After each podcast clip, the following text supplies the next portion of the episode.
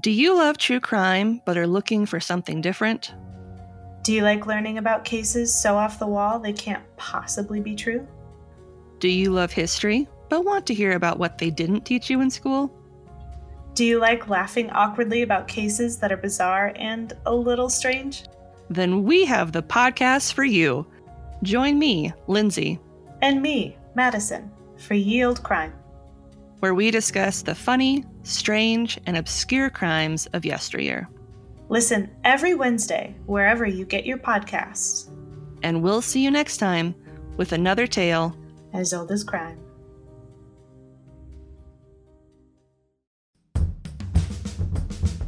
What's up, rewatchers? It's Dustin here to let you know that this show may feature strong or inappropriate language, so please be mindful of who around you can hear it.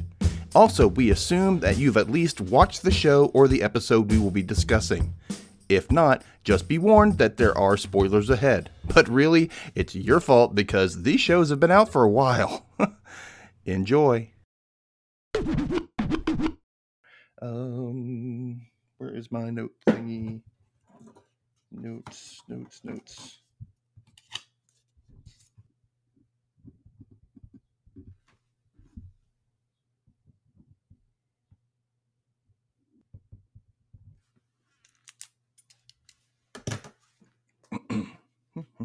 Okay, here we go.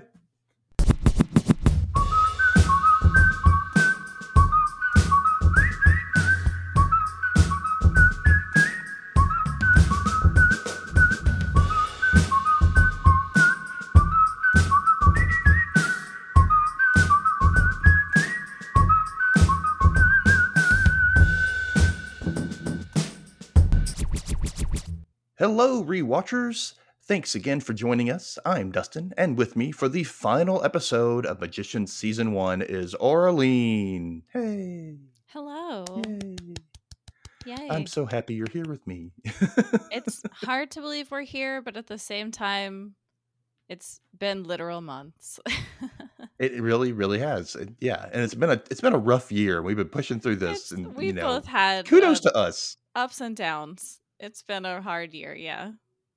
Pat's on the back, you know, maybe this will be a good symbolic thing for us. We'll see. Mm-hmm. We'll see. Now, if you've been listening all season and want to hear more from Aurelien, make sure you check out her podcast, Spooky and Strange. Well, um, tell everybody what that is, Aurelien. So I basically retell and review spooky and weird books and stories. So if you like reading those things, you can read along with me, or if you just want to hear a story with some fun sound effects and some spooky atmosphere, you can just come listen. Yeah, and it's really fun. She's she's got a really good, soft, you know, you can hear the way she talks now. She has that good, soft, kind of alluring voice. And oh, thanks. You're like, ooh, and you put a little, you know, little ambiance behind it. You're like, ooh, this is kind of creepy. It's good. Spooky. It's kind of like that Halloween feeling from like childhood. That's what it feels like. Yeah, so if you want to feel spooky all year round, come listen. Come sit and listen to her in the library. Yeah, in the endless library. The haunted one, yeah. Yeah. So um, she's also a part of the uh, Autopsy of a Horror Movie podcast. She co-hosts, at least part-time, with Brucker, and he's a mutual friend. Hi, Brucker. How you doing?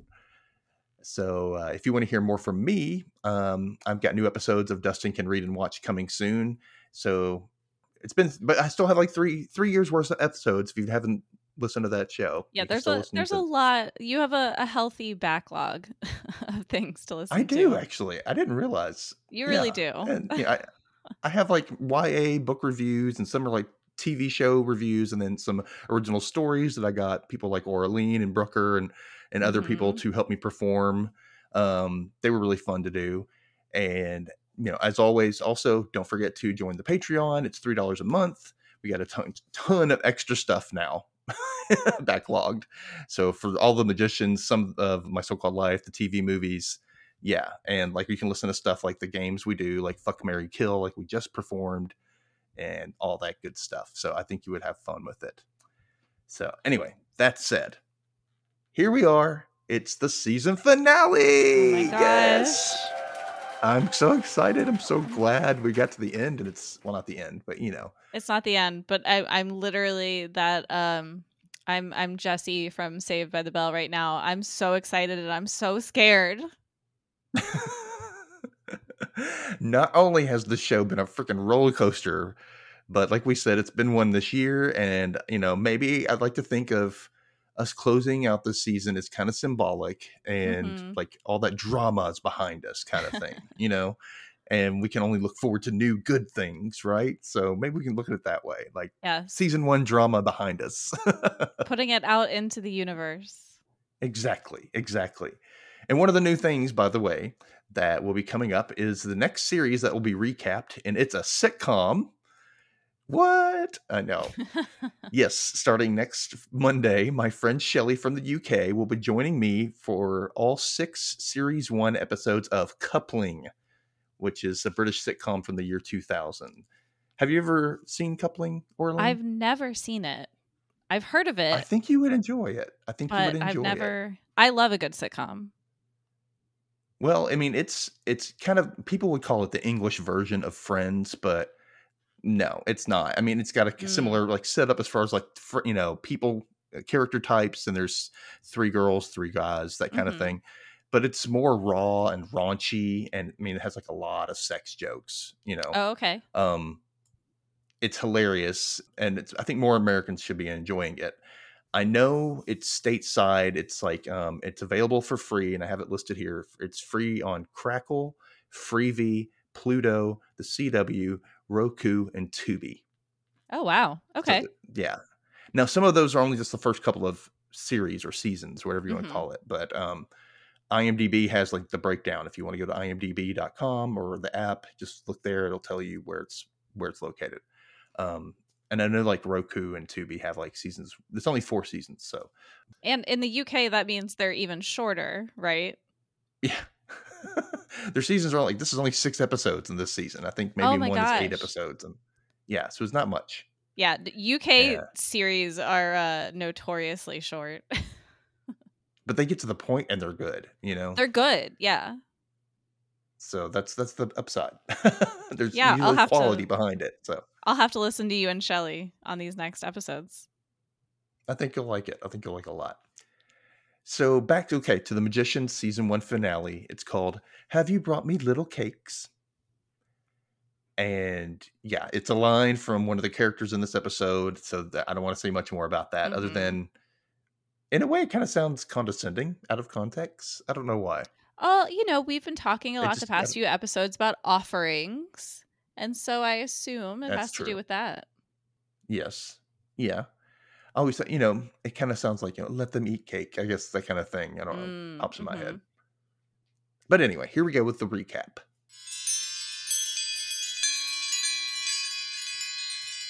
Previously on The Magicians, we learned about Fillory and Further, the five book series, and Quentin got a sixth book. We learned that the author Christopher Plover molested young boy and Martin Chatwin, whom one of the Fillory and Further books, you know, the characters are based. The Beast, a powerful magician with moths flying around his face to cloak it like a mask, invaded Breakbills a few times. Jane Chatwin, Martin's older sister, who now goes by Eliza, has been resetting the timeline each time they fail to defeat the Beast. She was killed, and now this, their fortieth timeline, is the last chance to defeat him. We found out the difference in the timeline is that Julia didn't get into Breakbills this time. Julia's new culty group petitioned a goddess, Our Lady Underground, whom she says granted all their wishes. The Breakbills team decides to go to Fillory. Penny wants to save a girl in a dungeon whose voice he keeps hearing calling out for help. The gang learns about battle magic, mostly due to the help of literally bottling their emotions, which messes with you when you put them back in. And it causes Quentin to let his guard down and sleep with Margot and Elliot, thereby cheating on Alice, who quickly dumps him and hooked up with Penny. And Quentin gets separated from the others in the Netherlands and goes to Julia for help to find a way to Fillory, which they did by going back in time and following young Jane Chatwin there. Boom. So, I got a little sidestep for you. So last week I mentioned that I was rereading or listening to the audiobook for The Magicians. Mm-hmm. And uh, book one by Lev Grossman. And I have a description of Fillory through Quentin's eyes when he, Ooh, th- when he thinks okay. about the books and the Fillory. The world Martin discovers in the walls of his aunt's house is a world of magical twilight, a landscape as black and white and stark as a printed page, with prickly stubble fields and rolling hills crisscrossed by old stone walls. In Fillory, there's an eclipse every day at noon, and seasons could last for a hundred years.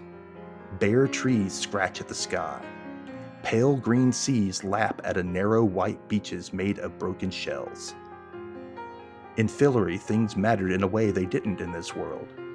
In Fillory, you felt the appropriate emotions when things happened. Happiness was a real, actual, achievable possibility. It came when you called, or no, it never left you in the first place. So there you go. That's lovely. Yeah, I know it is. And I thought that might bring a little context for how Quentin might feel when he finally mm-hmm. shows up in Fillory now. Even though he's been through a season of dream destroying. I know, but he's finally like there. It's a reality, like right. even more so. And, you know, not somebody just saying Fillory's real. It's mm-hmm. like, hey, I actually get to see it for myself, you know. So now we are in Fillory. And by candlelight, Quentin decides to start writing Fillory and Further Book seven. He says it all started as a blob of crazy magic energy that gave birth to the gods like Ember and Umber. And then they created Fillory. We all see this is illustrated as like a supernova with like Fillory being like a, a big rock, a flat t- surface of mm-hmm. a rock floating in space. It's not a planet, which is weird. I'm wondering how like gravity works. I guess magic. I know. Uh, I love it whenever magic. They cut to that because it's like, what? Okay. How? I don't... Okay. Magic. Yeah, we see glimpses. Yeah, yeah. And we, we're seeing all this magical, like, you know, countryside and whatnot. And we even see a silhouette of a unicorn. And I'm like, Richard's ass was wrong. They are real. Just not in, on Earth, I guess. It's now night, and Quentin and Julia are walking through the woods with torches while Quentin meekly asks for Ember's help. He's like, Ember? Ember? And Julie's yeah. like, come on, put some conviction in your words. She, she's like, hey, you know, how did Martin Chatwin find Ember? And Quentin says in the books, he said that he cut himself and his blood sang to the gods. And he's like, whatever the hell that means, right? And so Julia finds a stone with a bloody handprint on it. And he's like, oh, okay. All right. So like he cuts his hand with a stick. He and cuts this his funny part. palm like, like a fucking idiot. Like Stop doing that, people. His palm. Stop doing that. Don't do that. You won't that. be able to use your hand. It sucks. Don't do it. Just, yeah. Just You just need some blood. You don't have to have yeah. it f- directly from Cut your palm. Cut your finger. Yeah.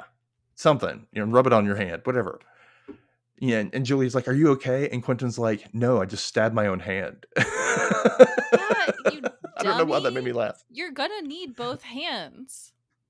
Like, okay. Whatever. He's dumb. So yeah, he puts his bleeding hand in the impression of the handprint and it starts to glow bright.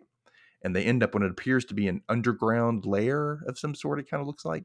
It's dark, it's mm-hmm. stone, uh, vines and garbage everywhere. And Julia says it smells like an outhouse and yeah. And we see somebody's hooves stirring. Somebody's and we hooves? Hit, somebody. Somebody's hooves are stirring. There's some hooves and they're stirring. They belong to somebody. Uh, we are in Fillory after all. And we hear the voice, it is customary to bow, Earth children, in which they comply. And like, but Julia like curtsies, whatever. And um, they see the goat slash ram god, Ember. I don't know, would he be a ram or a goat? I guess it's a ram because the way the horns are. Oh, I don't know. Not a well, scientist. Whatever. I'm not a scientist. I don't know biology. Whatever. Yeah. When so Ember ram walks up. biology. Sorry. I mean, zoologists, I guess. I don't know. Well, you can get one for your next Farmers? podcast. Yeah. Send us in those comments, guys. And of course, he walks up and he says, have you brought me little cakes? Oh my God. That was good. Magician's opening title. Bing, bong, bing, bong, bing, dong, bing, ding, dong, bing, dong, ding, dong. Lovely. So narrator Quentin says, "You're probably confused, so I'm going to do that thing where everyone hates, where the book rewinds to fill in the blanks." I'm like, yeah, it's a tired trope, but it's effective if done correctly. So he, we rewind back to when Quentin and Julia were in the park bench in London before they go back in time to nineteen forty-two. And he states that this is chapter one, The Journey of the Witch and the Fool. They follow Jane into the, quote, TARDIS-looking portal. And then we notice that someone is watching them follow him into the portal. He's like, you know, see that? Somebody's watching us, see? I'm like, what? What are we doing here? And we go to Fillory, and Quentin says it's the best moment of his life, even after finding out later that the air is zero point zero two percent opium, which he says is unfair to make you love a place. I mean, it's a, it's a perk, I guess. Like, should we, you know, is, are there candidates running on that for us? I'm interested. I mean, that I would love it. It would be great. Why not? Make everybody just chill the hell out for the most part, right? Make everybody welcome to everybody. That'd be awesome. So he points out that Jane Chatwin falls into a trap in a scene that he notes from the original books. In the books, she's rescued by passing magicians, which turn out to be he and Julia. And that's, it's kind of cool. Like, They're how cool would it be books. to know that? They're in the books. I was in the book the whole time. They're in the books. I would die. That'd be so cool, wouldn't it? Yeah. Like, oh my God, I was in the books. Mm-hmm. So they originally, they wait for the magicians to show up. But of course, they're, you know, in the books, they're labeled the witch and the fool. And Quentin's like, who, who do you think which one is which? Basically. And Julia's just looking like, you dumbass, come on. Who could guess? And like she calls, like, I guess they call themselves, I'm the witch, I'm the fool. Because that's what she calls them. Yeah, we know, Quentin. We know you're the fool. I mean, it just sounds like that's what she did. I don't know. So she's trying to cut the rope off her foot and it won't work. And it just gets tighter. She struggles. And so Quentin says, like, since some animals can talk, they had to have enchanted traps designed to let intelligent creatures free. And there's a riddle on hers, and it's, what is no sooner broken than spoken? And she can't figure it out. And I'm over here going, it's silence. That's, that's what it is. It's silence, silence, mm. silence. Like, I'm just answering it. And so Quentin mouths silence to her, and she goes, silence. And then and she's free. And I'm like, wouldn't it know that wouldn't she just got the answer from somebody? Right. This isn't very good magic. I mean... No, it's, I guess it's just really, you just had to say password, I guess, is silence. So she thinks, thank you, witch, thank you, fool. And she's off. And Julia tells him to geek out, like, come on, we are in the books now. Come on, geek yeah. out. And they hear a twig snap and they figure out they've been followed. And it's young Martin Chatwin. Hmm. Oh, and Quentin's like, he no. wasn't part of this book. Oh, no. So he names chapter two, by all means, hinge your entire quest on a traumatized boy. I mean, maybe yep, he some... was part of this book, but because it was written by the child molester, he didn't write this part of the story. That's true.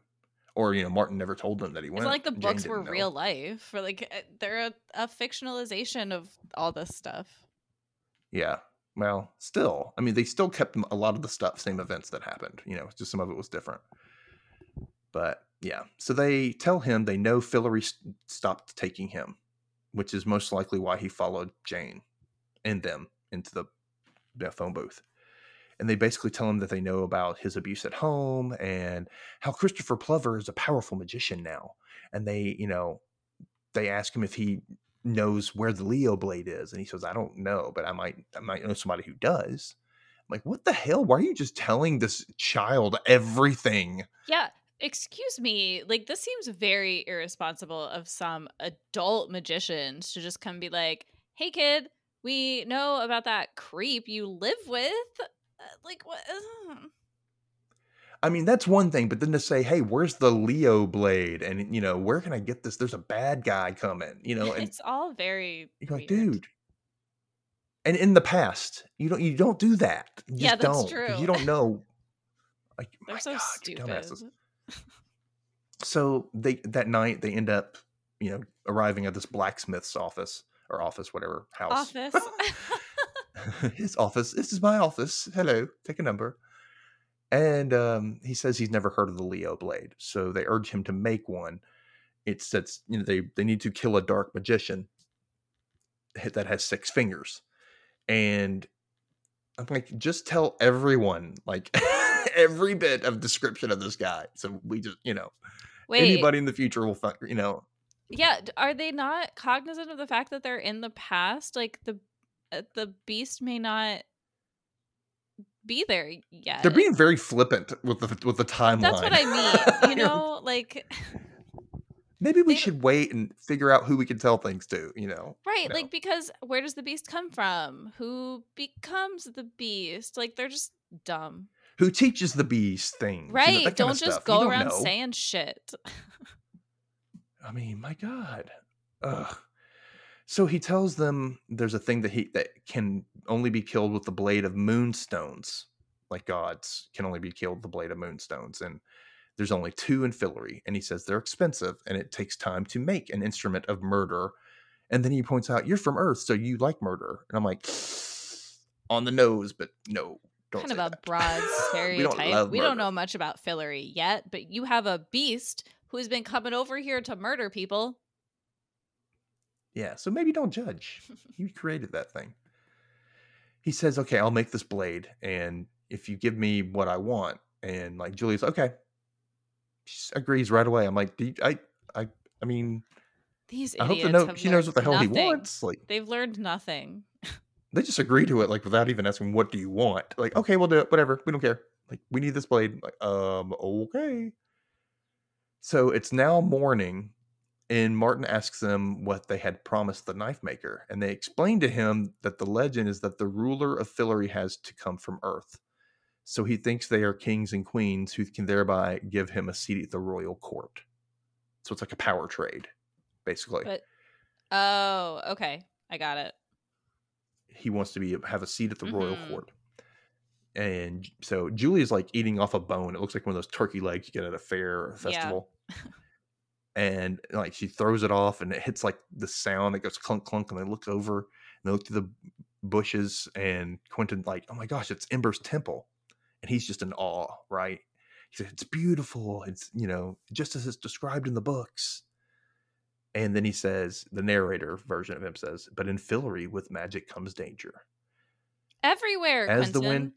Everywhere. Everywhere. Especially with, I mean, with just in magic. With, in general, yes. with magic comes danger. Like, yes. yeah. So the wind picks up and Martin's like, the Watcher Woman is coming. And we hear clocks ticking nearby and chiming. And Martin runs off. And they try to chase him down, and they run into someone in a hood. And it says, Chapter three, The Watcher Woman, or The Other Other Identity. And it's not just The Watcher Woman. It's Eliza, a k a. Jane Chatwin. Older Jane Chatwin. She's everyone in Fillory. It's like her and the Beast. That's it. Yeah. Yeah. Just different versions yeah, of it. both of them. It's very Wizard of Oz feeling right now. I don't know what it is, but... I don't yeah, think they this do is a that whole in Wizard planet, of Oz, but... guys. And it's not even a planet.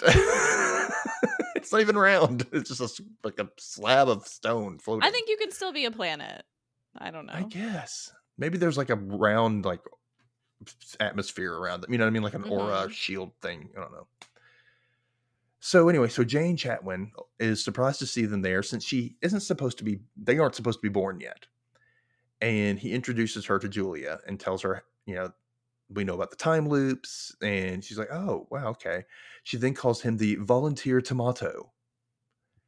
Um, what? And she explains it's like a, a, a vine that keeps popping up no matter how you what you do. If you try to kill it, try to break it, it just keeps coming back. I I love weird... how everyone is like, you're not even supposed to be here, but you keep showing you up. You just won't go the hell away. Yeah, literally. So we need you to do this because you're going to screw it up anyway. That's basically what it is. Like, we need you to take care of this because you're intent on being in this. You're going to be so. here anyway. Yeah. He has the unfortunate task to tell her that this is the fortieth time because it she had died. And she's like, oh,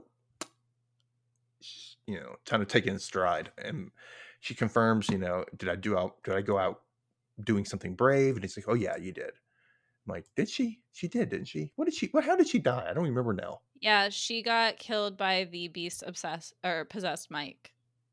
There we go. Okay, so she says, then, you know, if you survive to it, see that I get a proper temple in my honor. Granite statue, good likeness, mind the chin. I'm like, aw, please do that. Please do that. That'd be awesome. Yeah. You know, if they one. survive, they should do that. Totally. So Julia asks her, you know, how, how are you the Watcher Woman? Like, she's the villain in the books. And she says, as young Jane, the Watcher Woman inspired her to learn magic so she could fight her. Mm. And grew stronger, but it wasn't enough. I'm like, enough for who, I wonder? Wait, how did Jane learn magic and from who? I know. Like, hmm. I think, yeah. But we learned that the Watcher Woman, or that Jane had gotten some ability to mess with time from Ember. Right. So she wasn't a magician. So that's why I'm wondering, like, who taught her? Maybe she went to Breakbills. That's a possibility. I want that spinoff too. Yes, the prequel of how Jane yeah. got there. Yeah, that'd be cool. Anyway, so she then says, you know, at least I learned some fun things, before snapping her fingers and freezing Julia. She looks at Julia and is apparently seeing her memories, saying that there's a patch in her memories that is quite crude and made in haste. She won't remove it because there's like, it's there for a reason. Right. Mm-hmm. It's, she's like, I'm not going to. It always is. Don't just, remove it. Yeah. So looking further, we go back to the prayer circle. Like we see little, like, like there's something going on with her memories, and like they're doing that prayer circle for Our Lady Underground. And Jane says the memory is covering something tragic, replacing oh. it with something beautiful, but false. Like, ooh, Jane, no. So in this flashback, see the flashback, we see like Julia sees coins fall at, down at them, and she mm-hmm. looks up and sees Our Lady Underground holding hands with Katie and another woman in the circle. Everything's happy. Our Lady Underground says, my children, you have summoned me to shed your burdens, and so they shall be. Going to each of them, placing her hand on them before they start smiling or crying with delight. And she goes to Julia and says she has a mission for her before kissing her. And Jane tells Quentin to protect Julia if he still cares about her. Mm. So she, yeah, it's, mm, it's like, oh, I don't like this. I don't mm-hmm. like this. Now I'm remembering how things played out. Oh, mm-hmm. I don't like this. So she snaps her fingers and wakes up Julia, and Quentin asks Julia to, I mean, excuse me, Quentin asks Jane to zoom them forward to their present. You're like the Watcher Woman. You can do that. So she Quint- she kisses Quentin on the cheek and tells them, goodbye, Quentin. Godspeed. And boom, they're in present day Fillory.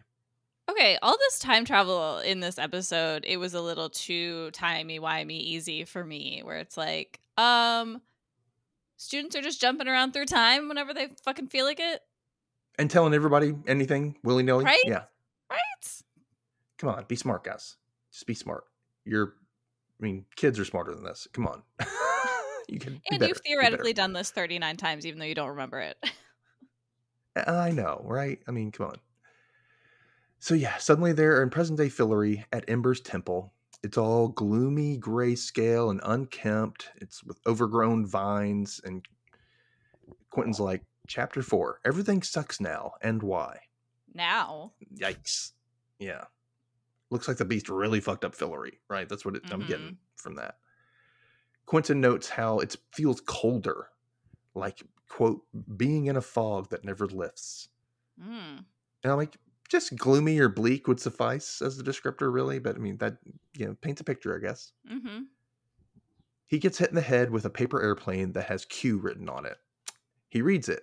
And it says, enchanted this to find you if you ever arrive. Hope you're not dead. Margot being a bitch. Follow map to find us. L. It's a great use of small magic. I know. Good on you, Elliot. So they follow the map through, quote, the Fillory of the Beast. And now we go to this Fillorian town. It's a tavern inside this town. And Elliot's having shots with a bulldog. I love this. Fillory's so ridiculous. It is. And Quint- Quentin and Julia arrive. And Quentin remembers, oh yeah, we all slept with each other and hate each other right now, and that is largely my fault. I'm like, yeah, uh-huh. And you've all, you know, you're all you've got at this moment, so suck it up and get oh, over no. it. How about that? I'm losing you. You know, you guys have made a bad bed to sleep in at this moment. Elliot says hi, but wants to know why Q is, quote, with the hedge bitch that tried to kill you. Rude. Honest question. Rude. But honest, it's still rude, but it's honest. Quentin says they worked it out, and Julia says, I'm here, you don't have to like me. And Margot says, you don't worry, we won't, or we don't like you. I'm like, damn, like. But Margot, you would like Julia so much. You would get along. I know. Shut up. They would. They would, actually. I'm like, just fight the damn beast. Get over it and fight the beast. Mm-hmm. And I love the look that Julia gives the bulldog. She's like, wait a minute. You're, are you drinking with this bulldog? Like that? Look, it's great. I wanted him to talk so badly. I did. So we cut over to some random Fillory road, and they're all walking. Josh is straggling behind, and I'm like, did anybody introduce him to like Quentin and Julia already? Like there was no introduction. So I don't know. Penny wants to know if Quentin knows where the beast is holding Victoria, the other traveler, the one that was Josh's girlfriend-ish, mm-hmm. I guess. Quentin says he thinks she's in the dungeon of the, quote, the castle that isn't there, which Penny thinks is just a stupid-ass name. Upon which, Elliot has to remind him he just did shots with a bulldog named Bristlycoat. Also, fun fact, I have a keychain. My house key is on it, and it says the house that doesn't exist. So it's just a fun little similar. Oh, really? That's cool. Yeah, it's cute. Oh, you need a bulldog that's named Bristlycoat now. Find that whimsy. Quentin says the castle has a kind of phosphorancy cloak, but, you know, Alice ignores him when he tries to, like, hey, can you explain stuff like that? And she's like, I'm not talking to you. I'm not doing anything. You're, you don't exist. Yeah, I would do the same. That's basically how she's acting. Yeah. They also like, haven't had any space. Right, it's been like twelve hours they've been apart, you know? Yeah, it's not been very long.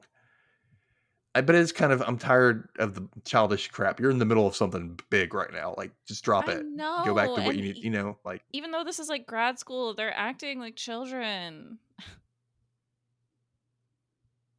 They really are. It's very junior high. Margot asks how far to the knife maker because her shoes weren't cobbled for this quest. Which, I mean, it's a good question for a good reason. You got to use them feet. Yeah. So, and you know what though? Elliot's telekinetic. Couldn't he just like float them or fly them there? I mean, there's. I don't think he has that kind of power at this point. Even if he can. I guess he doesn't know how to like really use it. Yeah, and we never see him practicing his magical skills. So, I don't know. No. We don't know where he is. He didn't really commit to it. He just kind of got there by talent, I guess. Mm-hmm. Natural talent. But, whatever. Yeah, I don't think he's like an Alice in disguise. No, he's not. He, you know, it's, yeah, he's not an Alice in disguise at all. He's, he's kind of uh, messed up. Mm-hmm. So, yeah, the group notices a headstone off the path, and they mention that they've seen a lot of them, like a lot of headstones, unmarked. And Quentin steps forward and reads the marker, and it's Martin Chatwin, High King of Fillory. Hmm. Mm. And he's disappointed because he had hoped that they could save Martin, but they took too long, and they, you know, they failed him. He also notes that all the Chatwins are dead now. And like that in itself is sad. Wait, it's kind of I, like this death of childhood thing. I mean, it is, but also I feel like Quentin doesn't need to feel like that because he Martin became king and everybody dies. How did you fail him? Like, that's not the worst outcome. He died yeah, High he King just of Fillory like he because like... he was trying to like. I know, I know. But, you know, like I was saying, like, it's the death of childhood. Like, maybe mm-hmm. it's, like, kind of the theme of the season, basically. Like, and you get to the end and, you know, yeah, or the child is not a child anymore. Like, for Quentin, seeing these, like, childhood idols die. Mm-hmm. one hundred percent. After a quick commercial break, they make it back to the Knife Makers for Chapter five, Be Careful What You Bargain For. Quentin and Julia enter to find the little boy from seventy years ago is now the Knife Maker. I'm like, seventy years, like, so, but time passes differently in Fillory, so it's probably been like thirty years, maybe? Right. I would assume, mm-hmm. something like that. So, but seventy years on Earth, but maybe thirty years in Fillory kind of thing. And so he has a uh, a daughter now, and he says that his father grew aggravated on them, waiting for them to return because he made that knife. And he retrieves the Leo blade, but when Quentin goes to touch it, he slams the box shut, saying payment is due as promised. And we jump to a group meeting as Julia and Quentin explain that they are the only living humans from Earth in Fillory, and therefore they need to take up the mantle of kings and queens. And that in order to make their payment for the blade, one of them has to marry the, the knife maker's daughter so she can be, you know, put in line to be royalty kind of thing, right? This feels like a lot of logic and, jumps. And he's like, I like, volunteer as tribute. They've been here for like a day and they're like, so we're the it's only people like here, even though we up. just met remnants of the missing class and we don't we don't really know what's up. Okay, Quentin.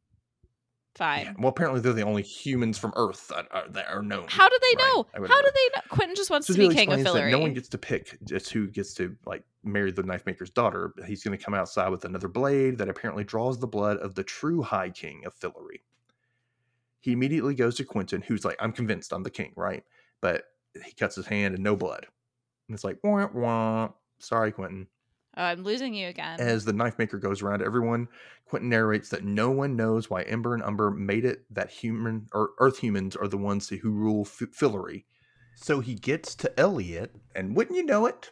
Wouldn't you know it? It draws his blood and shocks everyone. I, yes, I know.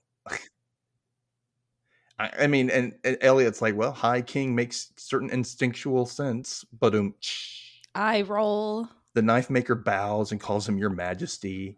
And Penny's like, this will make Elliot easier to live with. Seriously. I mean, no lies there.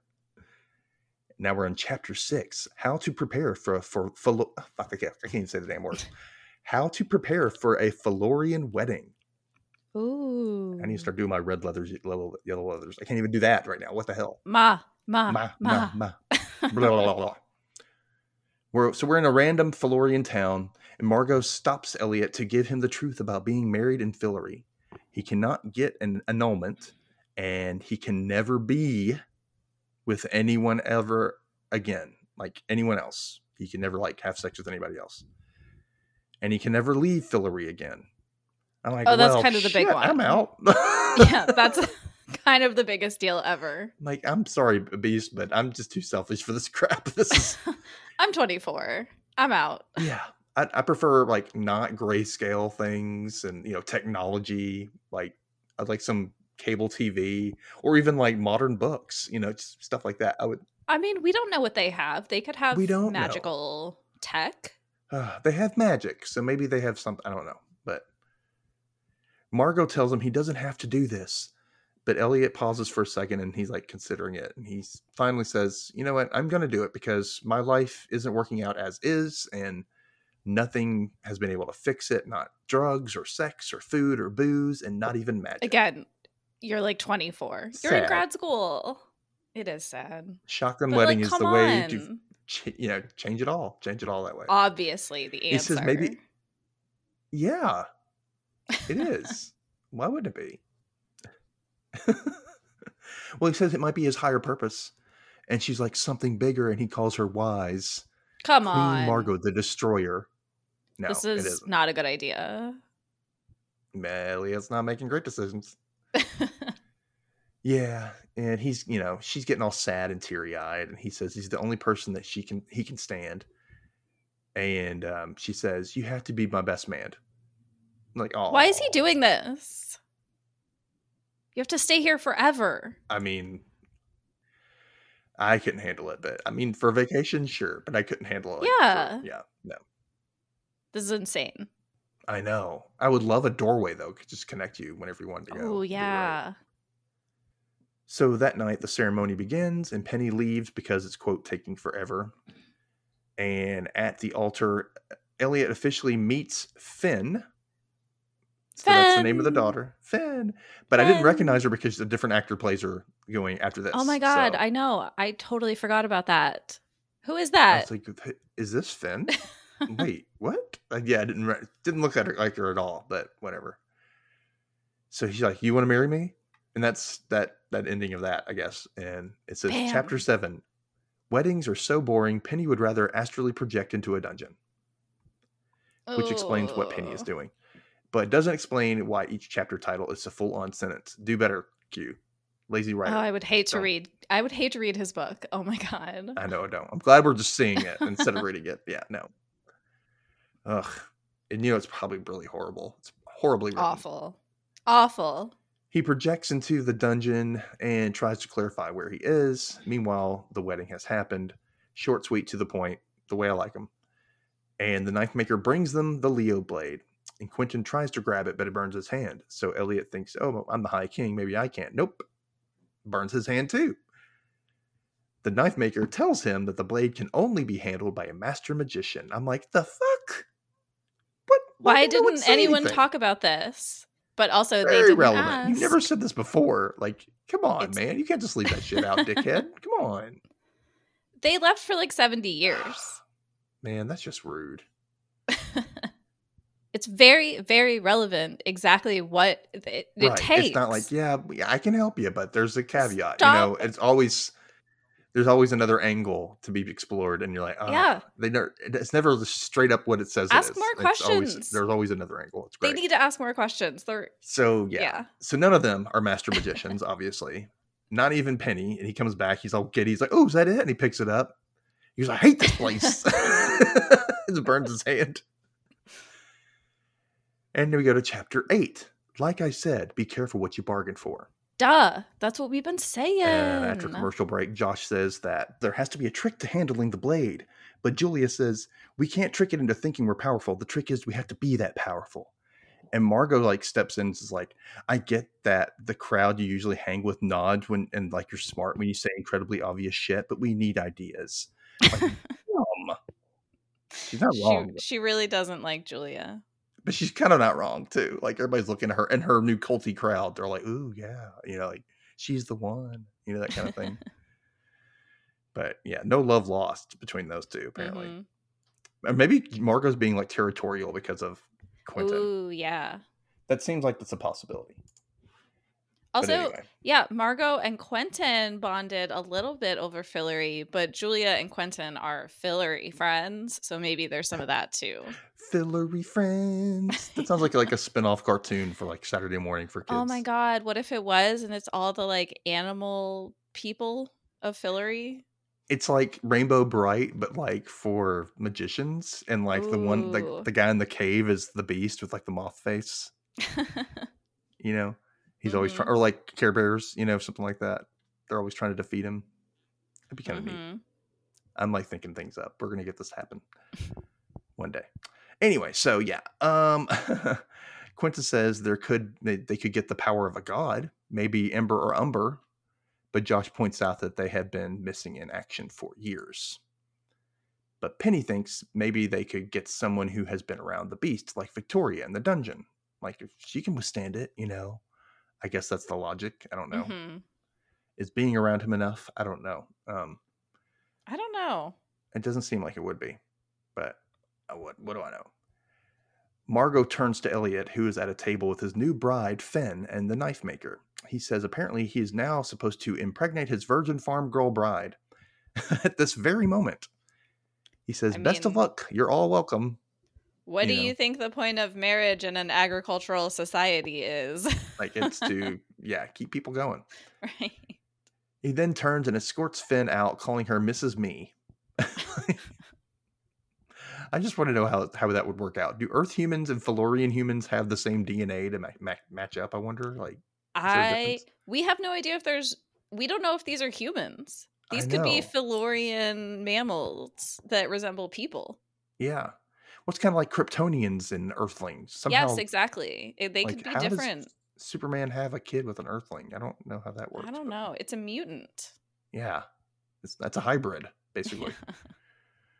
Yeah, so Penny says if he dies while Elliot is, quote, bawling himself limp, I will haunt the shit out of his ass. Oh, God. Okay.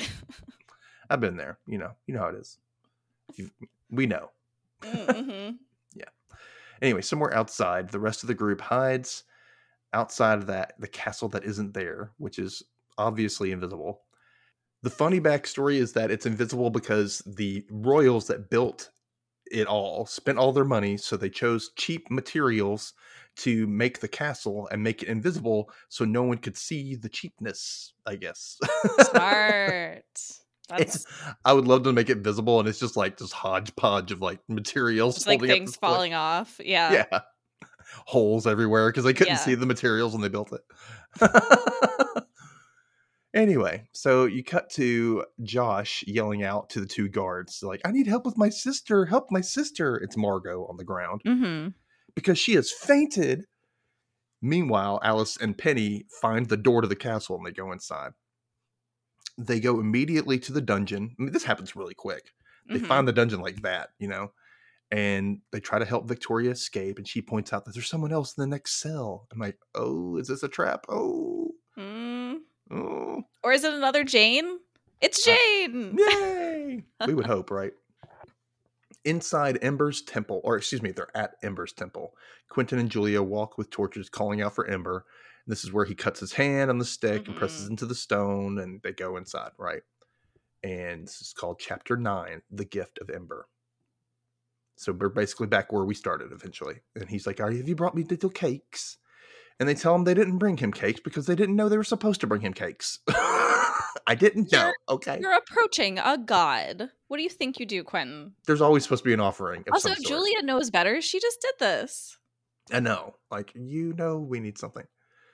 He's he's like, I'm I'm disappointed you didn't bring me cakes because I'm tired of eating mice. Like, oh, poor guy. He says, no matter. And you are. When Quentin introduces them, he says, oh, you're usually dead by now. He kills you, and I'm left to hide in cake-deficient Loria. Which, I mean, we haven't learned this. It's a neighboring country to Fillory. So, Ember goes on to explain that who they call the Beast trapped them and apparently killed Umber. Excuse me, trapped mm. him and killed Umber. Yeah, so Julia asks the right questions. How could a magician put the drop on you? And she says it respectfully. She's like, with all due respect, I mean, you're a mm-hmm. god. Like, how did that happen? And Ember's like, well, I mean, Fillory's magic belongs to no one, not even the gods. So a magician with enough determination can basically harness it to, quote, make haggis out of any of us. Ember just waits and waits to be slain and has grown bored. He says he's had sex with every nymph in the kingdom. God. Ew, I wouldn't want it. No. Nobody with hooves. No. uh-uh. uh. So Quentin says they are here to help. He then changes his tune and asks what the fuck Ember is doing being a whiny bitch and letting the Beast trample Fillory. Truth. Like, mm-hmm. why did you just let this happen? And Julia's like, maybe don't insult the god. It's like, you know, good thing to note. You know, don't don't do that. They're pretty powerful. But Quentin is done with that noise and asks if Ember even cares. Do you even care? Come on. And sullen Ember says that Quentin is right. I can't outwit the Beast. I cannot defeat the Beast directly. So Quentin's like, I'll do it. I'll step forward. I'm going to do this. He has a deep love for Fillory, you know, and he feels that he is supposed to be there and fight for it. He'll do whatever it takes. And Ember just kind of looks at him and he says, you know what? Quentin, your love for Fillory has never stopped. Unlike Julia. Like, well, damn. Call her ass out. She's trying to make excuses. Well, I mean, I mean, I you know, stopped in college. He was like, yeah, you stopped. Oh my God. Gods are the worst. I know. Like, damn, judgy.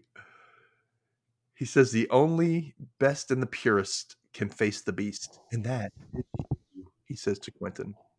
This is like Dr- Quentin's wet dream. He is just like, oh my gosh, I'm the chosen one. Oh my God. I'm Harry Potter. Oh my God. Like, yes.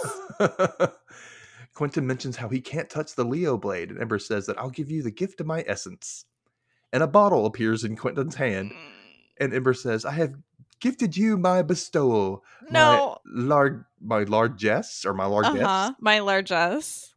the seed of my power. When you are able to face the beast, imbibe it. No. And Julia points out, that's Ember's semen. Like, it's so gross. No. I'm sorry. I don't care if you're a swallower and not a spitter. This is... Th- that amount of cum is too much. So gross. It, it looks like a damn but bottle of milk. It's my favorite because, you know, like in Lord of the Rings, um, like Galadriel gives like her her hair or something. Mm-hmm. So it totally like makes sense. Ugh. It just makes you want to puke thinking about it, though. Like, ugh. And Quentin's like, thank you. He's like, you're welcome, thank you. And Ember turns to Julian's like, and you, daughter of Earth. But he notices something. He, oh, your your mind is encumbered. He said, I'll remove it. I'll remove this crudely made shroud no! on your memories. And Quentin's like, no, don't do it, don't do it. However, before Quentin can stop him, he taps Julia, who falls to the ground and flashes start coming at her. A no! heart in her hands. Yes, she sees a heart in her hands. She sees Richard with blood on his mouth and Katie cowering. I'm like, oh shit, here we go. Here no, we go. No, no, no. This is why we've been scared of Richard all season. Yes, guys, this is why. This is it. This is the reason. Ugh. Ember's like, no need to thank me. Best of luck. And, you know, it blacks out to commercial break. And then, uh, so we go, we're on the road. It's chapter ten, helpless. And Quentin helps Julia walk down the path. She's freaking out. And he's like, please, you know, she's like, don't touch me. Don't touch me. And you're like, you understand why, obviously, mm-hmm. when, when you watch it and you see everything that's about to happen. She's like sobbing. And he's like, like, what happened? And all he should say is, please just take my memory. Please take it, please. And he's like, I don't know how. I don't know yeah, how. I'm sorry. They haven't learned that. And I mean, I mean, this whole thing is playing out completely differently for, than what I remember. I did not remember mm-hmm. all this this way. She changes the subject and says, well, we have to go. And he realizes she may never tell him what happened, right? So they get to a campsite, and Victoria wakes up in bed with Penny and Josh watching on. She's been rescued. Yay! She's not Yay! in the dungeon anymore. And she thanks them for helping her. And Penny says, anything to get your voice out of my head. Like, true that, right? Man. He then asks how she traveled with other people when he can barely do it with just him alone. And she's like, these. And she shows him her knuckles with tattoos on them. And it's a spell to help her travel. I'm like, well, that, oh. that would have been convenient to know. What? Go to your professors. Go to your professors, people. I can't say this enough. Well, I mean, just even ask. That guy that was supposed to be his mentor that killed himself, you know, like he should have known that. He told him this, the, the tattoo to like make him stop traveling. But what about the other one that would help him control traveling? Like that, you didn't know about that? Like, I on. mean, I bet he did know about it, but he also knows Victoria fucking disappeared. Yeah, maybe that's so. Like, why would he give it to someone else? Mm, that's true. That's true. They all know the beast is out there, so. Mm-hmm. Yeah, but still, man, it makes me mad. Would you really give a young kid like this the secret to taking more people around, or would you be like, "Hey, protect yourself"? Um, I mean. I guess it just depends on how my experience with it went. Yeah, and like think of yourself as an adult having watched other people die yeah. doing it. Yeah, I guess that could be true. I don't know.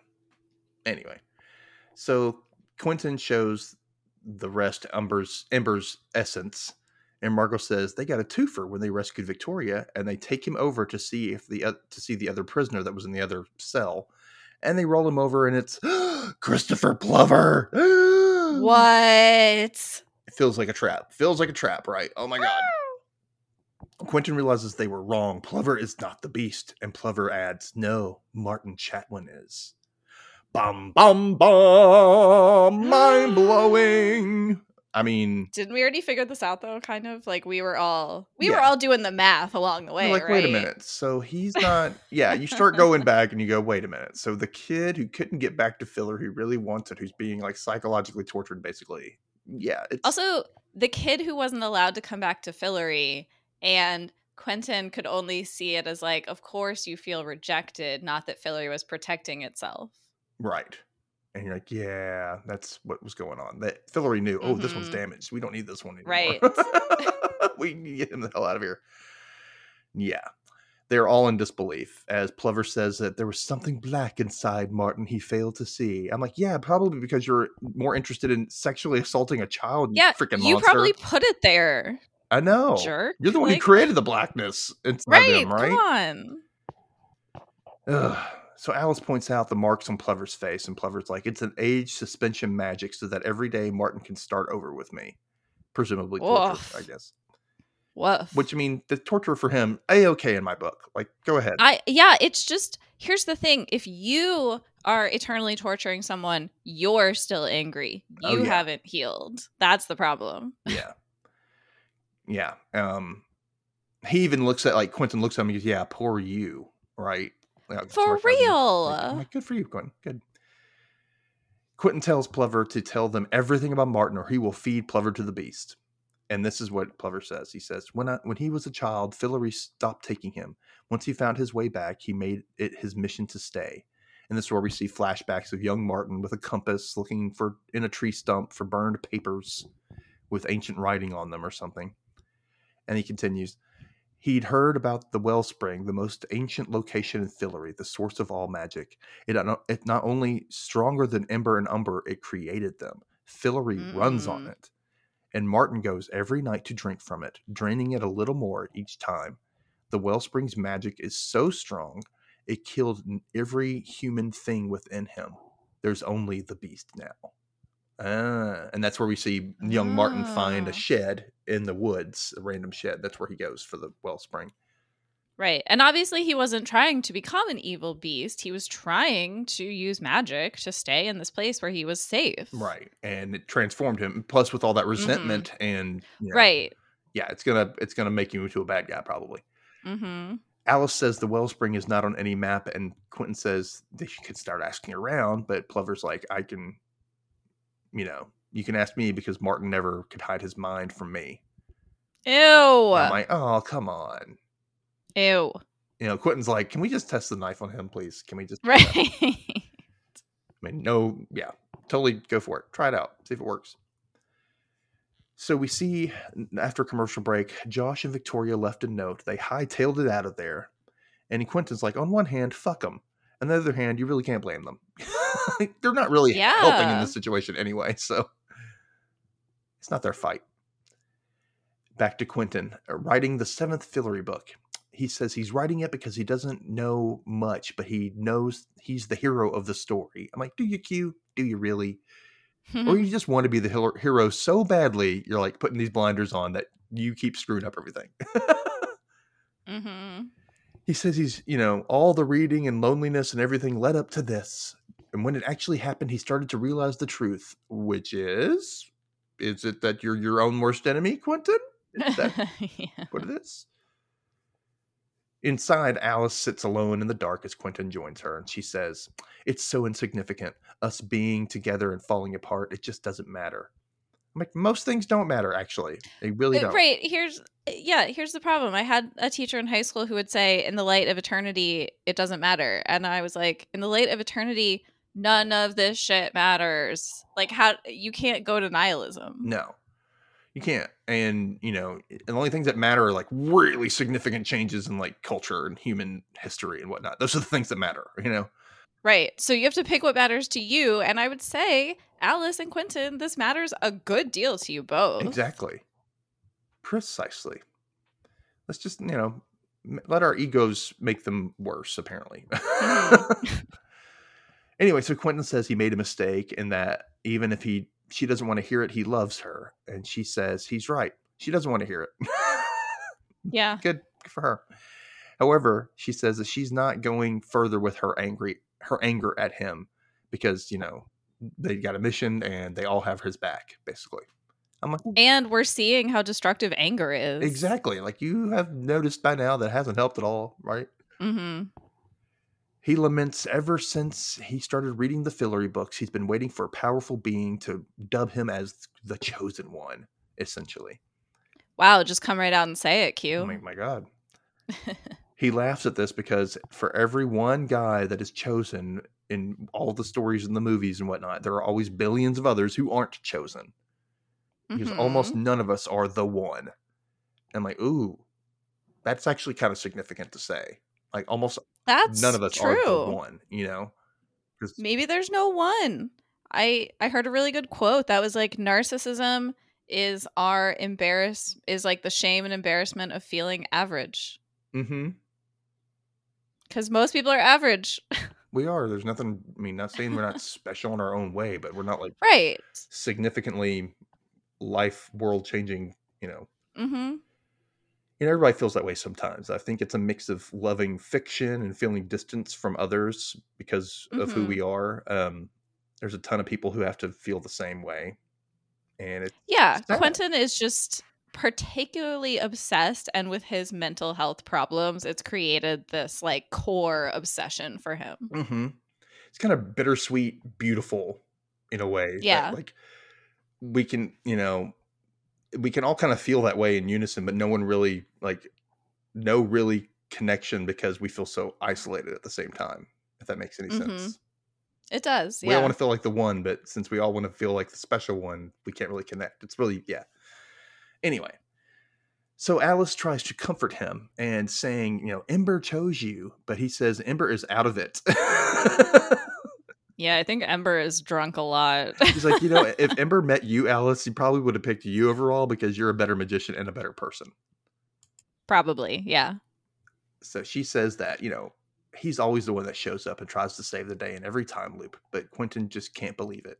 No matter how much logic he puts behind it, he says every every time Jane changed the time loop, he changed she changed something else. So he thinks, well, what if I change something this time?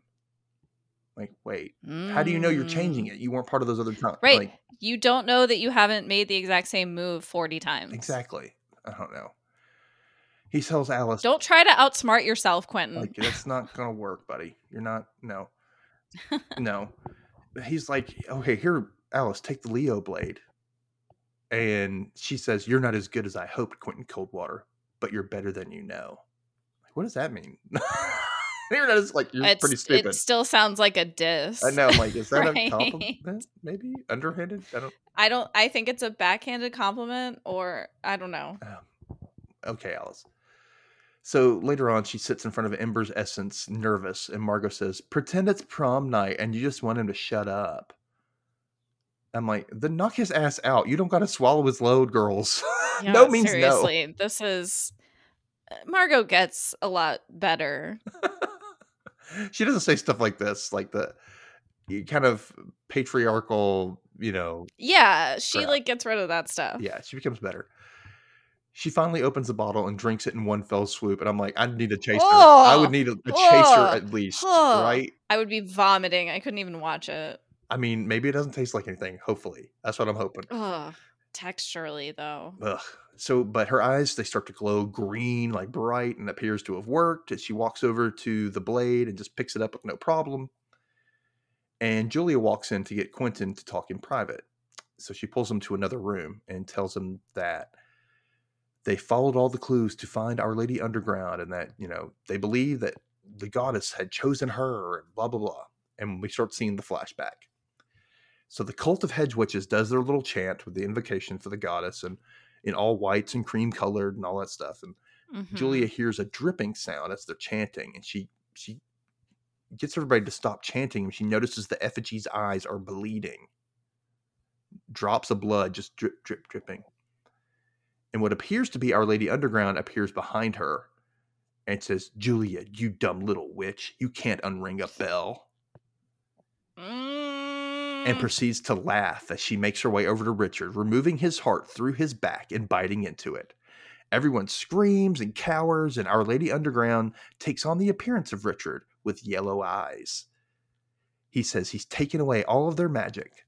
So they can't do anything. He thanks them for, quote, opening the door and says that they can call him Reynard the Fox, trickster of the faithful, the pure of heart.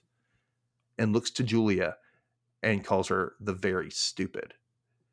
And he walks over to the three to three of the witches. They're like holding their hands, like trying to protect each other. And he just like moves his hand and like slits all their throats in one gesture. Oh. Like, damn. He calls over to Katie, Katie, and she's hiding under a table next to him. And he, he's like, Um, he bends down and looks over. That was my hermit that healed your heart, and now I'm going to taste it. Oh God. Like, oh my God. So Julia walks in between them and says, don't you fucking touch her.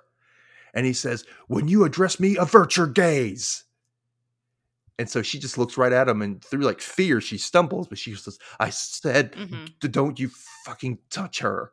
Like, you know, trying to get it out. I love Julia. Yeah. And he says, fine, I'll take you first. And he drags her to the ground, kicking and screaming. And she yells for Katie to go. And she's like, go, Katie, mm-hmm. go.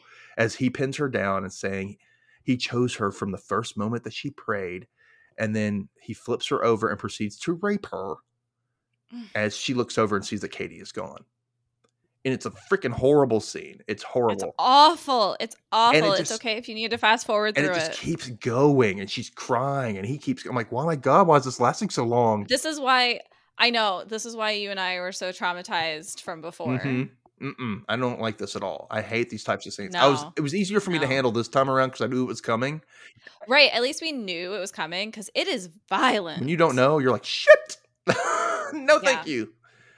Yeah, because there's blood all over the floor, and it's it's traumatic. Oh, it's so awful. So yeah, so Quentin is astonished by hearing this story. You can see all this panic and guilt and sorrow and everything on his face as he's like looking at Julia, like he has this heavy heart, right? And in the flashback, Reynard has left, and Julia's on the phone trying to call someone, and she's also cleaning at the same time, and she's asking for help on the phone because you know something happened. And we kept to nighttime, and she's still trying to clean up the blood. And that's when, who of all people comes in? Marina. Oh, my love. I know. This is why we liked Marina. I didn't like her first. I will tell you that. I did not. But I've always liked her. But, but I mean, like, as, as far as, like, this whole, like, sisterhood thing she's got going on in this in this yeah. scene especially. You know, she says mm-hmm. that you called the right person. I'm going to help you clean up this mess. And I just mm-hmm. love it. And Julia's like, can I get another favor? And can you take my memory of this away? I just can't deal with this. Oh. And so Quentin's like, oh, it's not your fault that you were tricked, you know? And you even saved Katie in the process. Mm-hmm. But Julia feels all guilty and, you know, about everyone else dying, which I get it, you know? And it's in yeah. your apartment. Oh my God, you have to move. Like, you cannot stay in that apartment. Like, that, I wouldn't be able to look at anything in that place. Mm-hmm. No, no, thank you. So yeah, um, Quentin says they they'll help, you know, we'll help you. And Julia says, it, you know, it means find him and kill him. And somehow I doubt this is easy, right? Reynard trying to find him and kill him. Mm-hmm. I'm like, well, I mean, neither was getting to Fillory. That wasn't easy, but look what you've gone through in the past like day. You can do a lot yeah, of things. Yeah, I mean, you might be about to say this, but I love the parallel here between Quentin and Julia's stories. Where like early in the season, Quentin stumbled into something he thought was harmless and brought the beast. And we had gotten to a point where now Julia is honestly on a pedestal above Quentin in her quest. But now we see that she has fallen into the same kind of trap in her, mm-hmm. like in her, in her excitement. She has her own beast now, basically. Right. Yeah. Yeah. And I love how Quentin says impossible shit is sort of our thing. Like, positive uh, attitude. Good for you. All right, good. Yeah, just be better friends about it yeah, now. Hopefully, hopefully going forward, it will be that way. So the next morning, with the help of Penny's new knuckle tats, he teleports the entire group to the other side of Fillory to the well-spread, wellspring shed that Martin went into, which Penny calls a truck stop shit house. Yeah, it, it looks like an outhouse. It really does. It does, for sure. So they all head that way with Julia lagging behind because, I mean, of course, she has to look like she has a plan of her own. Like, she has that on her face and her look. You know what I mean? Like, well, I mean, she's the Elliot of this episode. Oh, totally. Totally.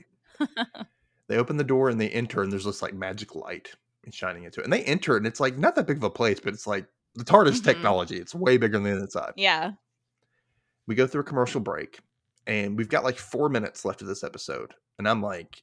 I'm not sure I remember everything that's happening. Like, this is not anything. I was like, I feel like so much still has to happen. I know. I was and like, I thought this stuff happened in this episode. Does it all happen really fast in the next four minutes? Um, exactly. I was like, what the hell? So inside the wellspring shed, they walk into what appears to be a replica of Christopher Plover's writing room that they saw before a few episodes back. And Elliot points out something good. All that power, and he can't stop thinking about where it happened. Like, Yeah, he's stuck. He's traumatized. Yeah. I'm like, yeah, because power doesn't really erase your trauma. Right. It can make it worse, actually. And Margot's like, you know, Fillory needs meds way more than magic. Truth. Yes. Truth. As they start to look for the actual wellspring, Quentin notices some moths showing up. Mm-mm. No. And that little, that no. womp, womp, womp beat that yeah. always comes with him, it starts to come into play. I'm like, oh, great. And that's where the Beast enters the room and says, Quentin, oh, no. is it that, is it time for this already? Oh. And I'm like, wait a minute. Why is it that Fog and the Beast are both aware of this time loop? Like, it's like everybody except our core Scoobies are aware of the time loop and have been like watching them go through and it. Wouldn't one of them know when something is going to happen? Like, just to get more of an idea by now of how things are going to play out. Oh, none of them have any intuition at all. I don't get it. Like, none. Any of the, I'm talking about even the Beast or, or Fog or anything. Like, they don't know because apparently a lot of the same stuff has happened over and over. But I mean, yeah, I, I think it makes sense that when you're on your fortieth go. And this isn't even their whole life. You know, they've got other shit they do. Mm-hmm. Like, Fog has a whole school. That's why he was like, you four, if you want to take care of this shit, be my fucking guest. I had better things to do. I got other stuff. I, it can't be just this. Sorry. Right. Yeah. So, anyway, Quentin says, hello, Martin. We know it's you. And the Beast just says, hmm. And then the moths leave his face. And we see a distinguished gentleman with glowing blue eyes staring back at them. And the door slams shut and locks behind him. I'm like, this isn't menacing at all. Nope. He says, they made it a good long way this time around. And then he says, this is it. And Quentin tries to appeal to his humanity. He's like, look around you. You're still hurting. And Martin's just like, you mediocre are always so sentimental. I'm like, oh, yeah, all that humanity is gone in this guy, Quentin. Like, just yeah. kill him. Be done with it. Just get done with this. I mean, he killed Jane. His you own can't sister, get to him. Like, right. Yeah, it's not going to happen. He then laughs as Quentin says, like, and then he goes, he laughs at Quentin and says, most wouldn't walk to their certain death forty times in a row. You're no quitter. That's that's true. I'm like, that's, is that a compliment? I guess it is. No, maybe you should quit. Maybe it's not a good thing. Maybe it's not. Quentin stops him, saying that Jane gave him a gift to give to Martin. Something he would know what to do with. He reaches into his pocket and brings out his playing cards. And Martin says, this is a stalling tactic. As Alice walks up behind Martin slowly, and Martin says, next time, put something useful in your pocket. Oh, that's right. No next time. And he starts to choke Quentin. Alice reaches for the Leo blade for her belt, but it's gone. I know. Shit. He turns to see Alice coming at him and says, you're stronger than you ever were, you know, and ever learned to cast while you're bleeding out, and proceeds to do so. She's coughing up blood and like, you know, oh. And then he just knocks out at, at Elliot and Margot against the bookcase. And then he raises Penny's arms above his head and slices his hands off. Oh, and God. It's bloody as hell. This like is, it's there's yeah. it's just spurting out everywhere. This is awful. It's gruesome. It's really yeah. gruesome. And Penny's all yelling and yelping on the, moaning on the floor. And Martin turns back to him. He goes, Quentin Coldwater. And that's when Julia pops up from behind him with the Leo blade at his neck saying, wait. And like, just oh, do it. Man. And it goes flashback to Julia's apartment. And Julia makes the phone call to Marina for help. And after she's done, she realizes something is wrong in her stomach after the rape. And she reaches between her legs and we find semen there. And realizing that there's something is about to happen. And all of a sudden her eyes glow bright green. Like Alice's oh, did. Yeah. Because of the semen, the essence. Mm-hmm. Meaning that she's got that essence of a god in her. Which explains why mm-hmm. she's able to hold the Leo blade now to Martin's throat. So Martin notices that Julia has, you know, oh, you've got a power upgrade. And she says, I, you know, you killed Umber and trapped Ember. And she needs his help to fuck up another god. And Quentin yells at her to stop, but she says, I want to make a deal. Yeah. Don't. No. No magic deals. No magic deals. Martin says, have we yes. learned nothing? He just says, let's, before they both disappear. Oh. I'm like, how did they teleport no. out of there if they're not travelers? Okay, that too. What the hell? What's that about? Maybe the essence of the god thing. I don't know. So Quentin looks around and sees all of his friends dying and hands cut off. They're, they're all defeated, and we black out. End of season. And we get a, a banner for the National Sexual Assault Hotline, eight hundred, six five six, HOPE, or go to RAIN dot org, and RAIN stands for Rape, Abuse, Incest National Network. It's free and confidential twenty-four seven. End of season one. Good God. I know. Like, I seriously forgot. Like, that was a cliffhanger ending. I forgot all about that. I I remembered that the last fight doesn't go well for them, but I didn't remember, like, how bad it was. Yeah, and there's other stuff. I was like, I'm mixing up stuff from a later fight to now, and I'm like, uh, mm. wait a minute. Isn't that supposed to happen? Okay. Mm. Yeah, and I wasn't sure if in this episode we would get the flashbacks, or we'd have to wait until next season to know, like, what really happened. Yes. Um, in Julia's apartment. Speaking of which, I want to tell everybody we are planning on coming back for doing season two of The Magicians, possibly later this year. Woo. And you know, we've got some more shows that are coming out. You know, like I said, Coupling's coming and some other stuff, mm-hmm. some other blocks of programming. But I really want to get back to Fillory ASAP and finish this soon. I, I want to, you know.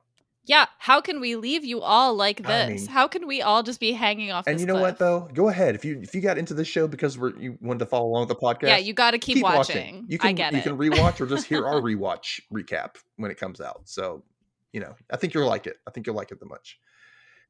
Yeah, in my opinion, the show just gets better over time. It does. It really does. It just evolves in a good way. It gets weirder. It gets the characters get stronger. Everybody. The storylines are better. Yeah, I yeah. really liked it a lot.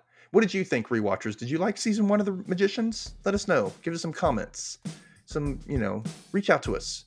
Social media. Aurelien is at Spooky Aurelien on Instagram and Twitter. It's in the show notes. The Rewatch Recap was brought to you by me, Dustin Holden. You can find the show on Instagram at The Rewatch Recap, or you can find me on TikTok at Dustin underscore Holden. Find me there for my weird-ass sense of humor, amongst other silly things related to my other show, Dustin Can Read and Watch. Speaking of which, my email is the same as the other show. You can reach me at dustincanreadpod at gmail dot com. Whew. Anyway, what a ride. Oh, and... What? If if our listeners have been tracking anything like I've been tracking Alice's hair, let us know. Or if there's something you want to start tracking now that you've seen it and you're like, oh, this thing, I, I saw it everywhere. Yeah, let's see. Or, or how they don't introduce people's names right away. Like, yeah. Are there any other things you notice, little quirky things that we can point out? That'd be great. We can, we can follow that for next yeah. season. Also, Dustin, on a very personal note, do you realize the themes of this season one are almost identical to the themes of Vampire Diaries season oh, one? Oh, really? I think we're drawn to certain themes around memory, trauma, what it means to, like, love and trust someone. Hmm. I, I think there's a lot there. Oh, there is. There totally is. Yeah, I can see that. I can see that. We'll have to dive into that a little further going forward. Yeah. That might be fun. Okay. Well, thank you for joining me, Aurelien. I had fun with this one. Yes. And this was rewatchers, great. Don't forget Coupling Series one. It's only six episodes. Starts next week. So look out for that and join us for our rewatch. Bye, everybody. Bye.